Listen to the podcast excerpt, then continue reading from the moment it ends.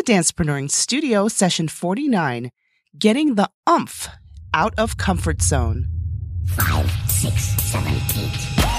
Hi, and happy December. Thank you for joining me on another session of the Dancepreneuring Studio. My name is Annett Bone, and the Dancepreneuring Studio is the place where dance inspires life and business. Every other week, I get the privilege of bringing you some of the best and creative minds are connected to the art of dance, and they share their stories, their ideas, strategies, and tactics to help move your life and your business forward. I cannot believe we are almost at the end. Well, we are at the end of December, but I'm so excited about this upcoming year and all the things that are happening, not only for myself, but for the people around me. And I believe that 2016 is going to be the best year yet for so many people. In our Step to Success segment, it's never too late. In our Dancer's Dialect segment, the happy dance of the horse. In our freestyle flow segment, Nose in the Air, and in our feature presentation, Getting the Umph Out of Comfort Zone. Hi, this is Mike Kim from the Brand You podcast as featured on Entrepreneur, and you are listening to a session of the Dancepreneuring Studio where dance inspires life and business with your host, Annett Bone. It's profitable to be skillful and wise. Welcome to this week's Step to Success. A step to your success is anything that moves your life and your business forward. Whether it's an app, a book, or an idea, you can apply something today that will help you succeed. As we are getting close to the end of December, it's natural to think about what you want to accomplish for the next year. And it's never too late to set goals, whether you started a few months ago, whether you start now, whether you start in a couple months later this month, it really doesn't matter. It's the fact that you even take the time to set the goals and set yourself up to win, whether big or small or both. I think it's important to set goals that you know that you can achieve so that you have those victories that you can be proud of and then have those goals that also push you outside of your comfort zone. I used to dread setting goals because, first of all, I didn't have the right mindset toward them. It was very, gosh, it was done in a very reactive, fearful state as if my self worth depended on whether these goals happened or not. And also, I just didn't know the right way to approach them and to just be really intentional about them. And also, one of the most important things I learned is I set goals or try to set goals based on what other people expected of me. And so that was never a good thing and that never worked out. So it's good to have mentorship and people to guide you along the way, but you need to have goals that you know that are ones that you want to achieve and what you want to go for, and then have those people along the way that will encourage you and help you. But um, it, it's it's a, such a balance and such a learning experience as you're doing uh, these processes. I did a session that I'll reference in the show notes at annettbone.com forward slash 049 about seven ways to prepare for 2016 that you can go to to help you set goals, whether it's for 2016 or beyond. And now, Life and Business Connect with the Dancer's Dialect. The Dancer's Dialect is the dancer's language. I share concepts and terminology across different dance genres so you can see the correlations in your life and in your business. The word for today in the dancer's dialect actually is twofold. I thought about this as my son, when he's happy, he does this kind of, this kind of prance and skipping all the time when he's happy if he finds something he likes or we're out and and he's just happy he just does this prance and skip. And so it made me think of the prance that we do in a modern dance class and also a step called pas de cheval in ballet which means step of the horse. And so they're two similar steps but they're done differently of course because they're two different styles. But the importance is the um the resemblance of a step of the horse and then also the prancing. So it just reminded me of that and just what someone does when they're happy. So what is it that you do when you're happy? Do you do something like a prance like my son does or do you do something else? Anyway, pay attention, to what you do and what makes you happy. And now anything goes with Freestyle Flow. What's on your mind today, Annett? Why are a lot of dancers so stuck up? Well, you could say that about any profession. You can say that about attorneys. You can say that about models. You could say that about doctors. It could apply to anybody. And it's such a generalization, but it's seems like it's so prevalent when you are in certain situations.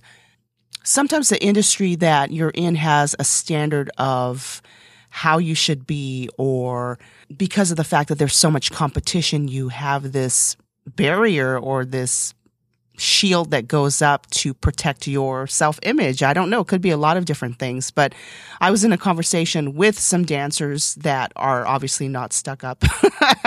and we were asking, why is it that people have to be like that? It's so unnecessary, but there could be a lot of reasons. And regardless of whether it's a dancer or someone else, it just, it's just how it is. And sometimes the perception of being stuck up is more of a protective mechanism to shut people out or to cover up insecurities. And of course, we all have those. It got me thinking about what makes someone unstuck up, for lack of a better term. Number one, they offer applicable action steps to help you, or they offer simple encouragement. Number two, they listen intently and maintain proper eye contact with you. Number three, they're not always checking their phone. Now, that's a whole discussion in itself about checking your phone while you're talking to someone else and not paying complete attention to the other person that you're talking to. Number four, you always feel better after leaving them and look forward to having their company again. Now that you're warmed up, get ready to go full out with our feature presentation. The word comfort zone means different things to different people. And I was pushed out of my comfort zone. I pushed myself out of my comfort zone thanks to nudging from certain people as well by performing in front of people. And I have not performed in 22 years. Yes, it's been that long. And so getting back into the dance world, I would, I really had no plans on performing. I just wanted to get back into it for the physical aspect, to immerse myself as a student and just be in that world that I was in that I loved so much so long ago. But I really had no plans in performing at all. And now that I've done it, I have to say, I really enjoyed it. I forgot how much I missed it. And so now 2016 for me is the year of continuing to push the boundaries for myself.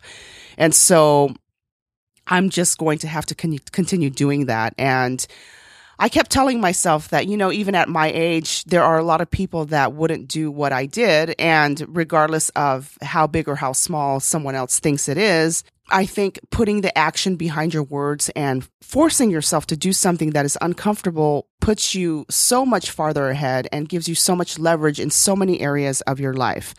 And so it got me thinking about what is the umph in comfort zone.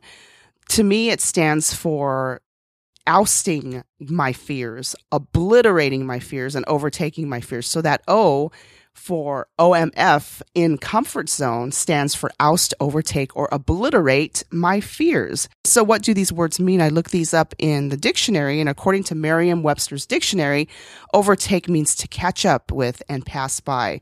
Oust means to drive out or expel from a position or place, and obliterate means to destroy completely so that nothing is left. Such strong words, right?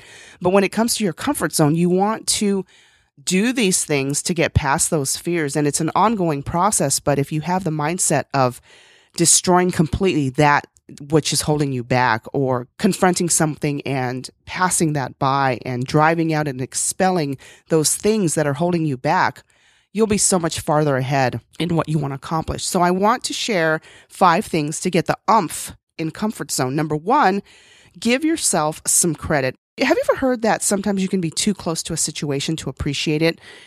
Even if you think that what you're doing isn't a big deal, remember that there are a lot of complacent people in this world that are too fearful to even try to do what you're doing. They can't even imagine doing what you're doing. They are comfortable or secure in some way, and they don't even want to attempt something outside of their comfort zone. So give yourself some credit for moving forward or even attempting to move forward. Number two, you don't know who you will inspire. I want to make reference to Joel Gagliardi from Triple Eight Funk Dance and Entertainment Company, who was featured on a previous session about being accountable and showing up because people are looking at your example. So I've linked his session in the show notes at AnnettBone.com forward slash 049. Number three is do what calms you and don't focus on what others are doing around you. When I was prepping for this show, I spent most of my time alone, warming up, staying calm, focusing on my breathing, meditating on how I wanted the performance to go. And I understand that some people really get a lot from adrenaline and being from being around other people. And so I was in and out, but most of the time I was alone. And so I relished that time alone and it really helped me a lot. So find what calms you and don't necessarily focus on what others are doing around you. I've linked a great article from Monica Volkmar from Dance Project and Dance Stronger. And she was also on this podcast, had a really great conversation with her. And I've linked to her her session as well in the show notes. And oh my goodness, this article, it's very technical and scientific and because it has to do a lot with uh, physiology and so many things with dance. And it's called um, I, am hoping i'm pronouncing it correct. It's polyvagal theory. I think you should check it out. It's it's a great article that she did on maybe why people or dancers specifically why they either forget choreography or they're not calm. And so I would really highly recommend that you check out her interview and also this recent article that she did on polyvagal theory on what keeps you calm. Number four, have quotes, images, or words that you can look at every day and take the time to read, digest, and think about how you apply it to what you're working on or an undesirable situation. Tarek Quest, who is a London based choreographer who I also interviewed, and I will link his interview in the show notes as well, sent me some very encouraging words as I was prepping for this performance. I put it up on my board on a post it so that I could see it every day, and the reminder helped me tremendously. So thank you, Tarek. I really appreciate it. Number five, don't tie your result with your self worth, and also learn to ask the right questions for next time. Reassessing the right way means that you don't overcomplicate or you overanalyze, but you also move forward and you adjust. And so this is definitely an ongoing process for me to just keep moving forward and progressing, but asking the right questions on how to improve for the next time. So to recap, how to get the umph out of comfort zone. Number one, give yourself some credit. You've come a long way and there are things that you do that other people would not even attempt or try to do. Number two, you don't know who you will inspire, so be accountable because people are looking at your example. Number three, do what calms you and don't focus on what others are doing around you. Number four, have quotes, images, or words that you can look at every day and take the time to read, digest, and think about how you can apply that and how it will encourage you in what you want to do. Number five, don't tie your result with your self worth and learn to ask the right questions to improve for the next time. I would like to end with this quote that I saw from Darren Hardy, who is the publisher of Success Magazine, that he posted from his mentor Jim Rohn that I think summarizes all of this very well. Don't seek security, seek adventure. It's better to live 30 years full of adventure than 100 years safe in the corner. Well said.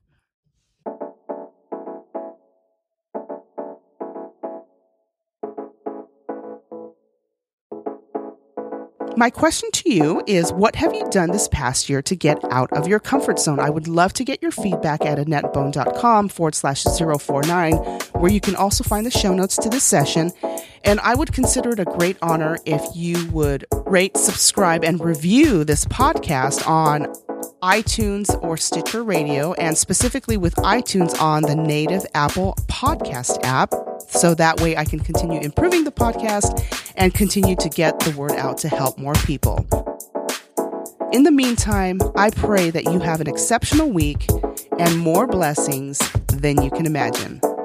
I look forward to talking with you soon. Thank you for listening. This has been a session of the Dancepreneuring Studio. Find the archives of this show at annettbone.com slash podcast or on iTunes. Contact Annett at annettbone.com. This podcast copyright by annettbone.com and dancepreneuring.com. All rights reserved.